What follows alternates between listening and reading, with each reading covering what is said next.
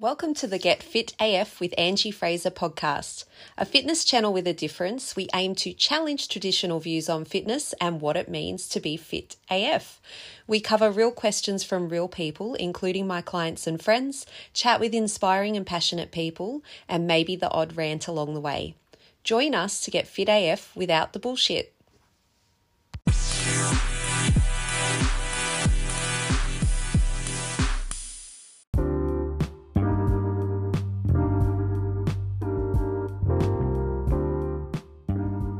Welcome to our 12 Days of Fitness series. This is a little something that I've put together for my clients and my audience to help them either stay on track or get back on track during this really busy time of year.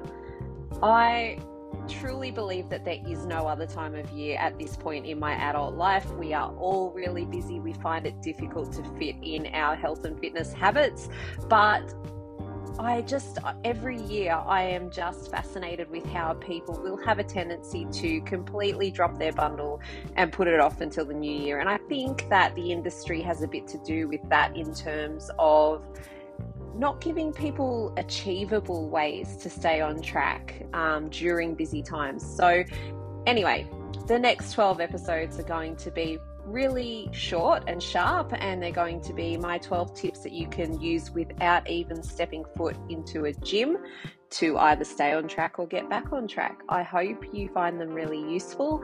And if you'd like to know more about what we do, email coach at fitaf.com.au or go to fitaf.com.au to learn more. Thanks.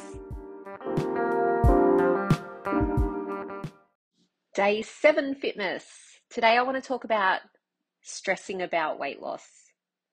It's a common belief that stress can cause weight gain, and in some ways it does contribute to those extra kilos, but probably not in the way that it's often suggested to us. Like if you've ever heard, oh, it's hormonal, there's nothing you can do about it.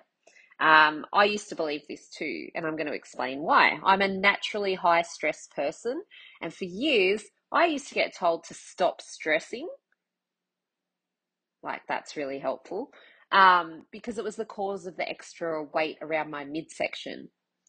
Instead of helping me to feel better about my situation, this statement actually disempowered me because what it was telling me was that it was all out of my control, and that's simply not true.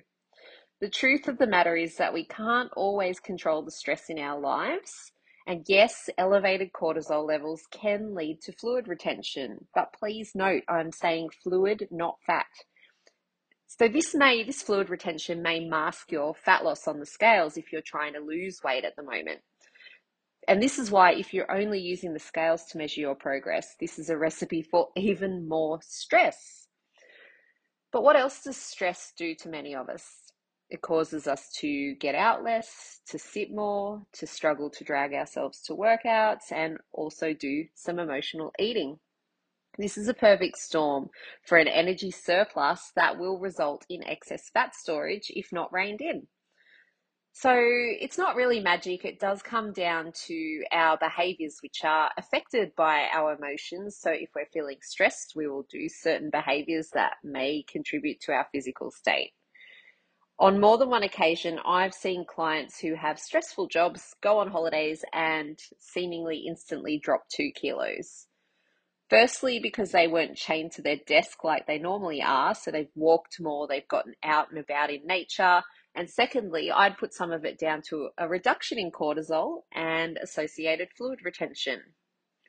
If you are finding yourself stressing over work and festive commitments right now and you can't see a way out, and to add to that, you're stressing because the scales aren't moving, even though you're trying really hard. My advice is to drop the weight loss goal for now and focus on eating to nourish yourself, daily movement you enjoy, time out to relax, try to improve your sleep amount and quality, and take a break from weighing in. I really believe more women should be empowered with information to make their fitness, fitness goals more enjoyable. It shouldn't feel like a punishment and it shouldn't create extra stress in your life. So I've popped a link to my Empowering Women guide in the show notes, which was a presentation that I gave at a retreat a couple of years back. Um, still very much relevant to how I feel about the way that diet and exercise is sold to women still today. And if you've been looking for somewhere to get started, my day seven offer is our six week introductory program, and you can save on that. What is it? Oh, save $150. There you go. So I'll pop the link to that in the show notes as well. And hopefully, we will see you soon.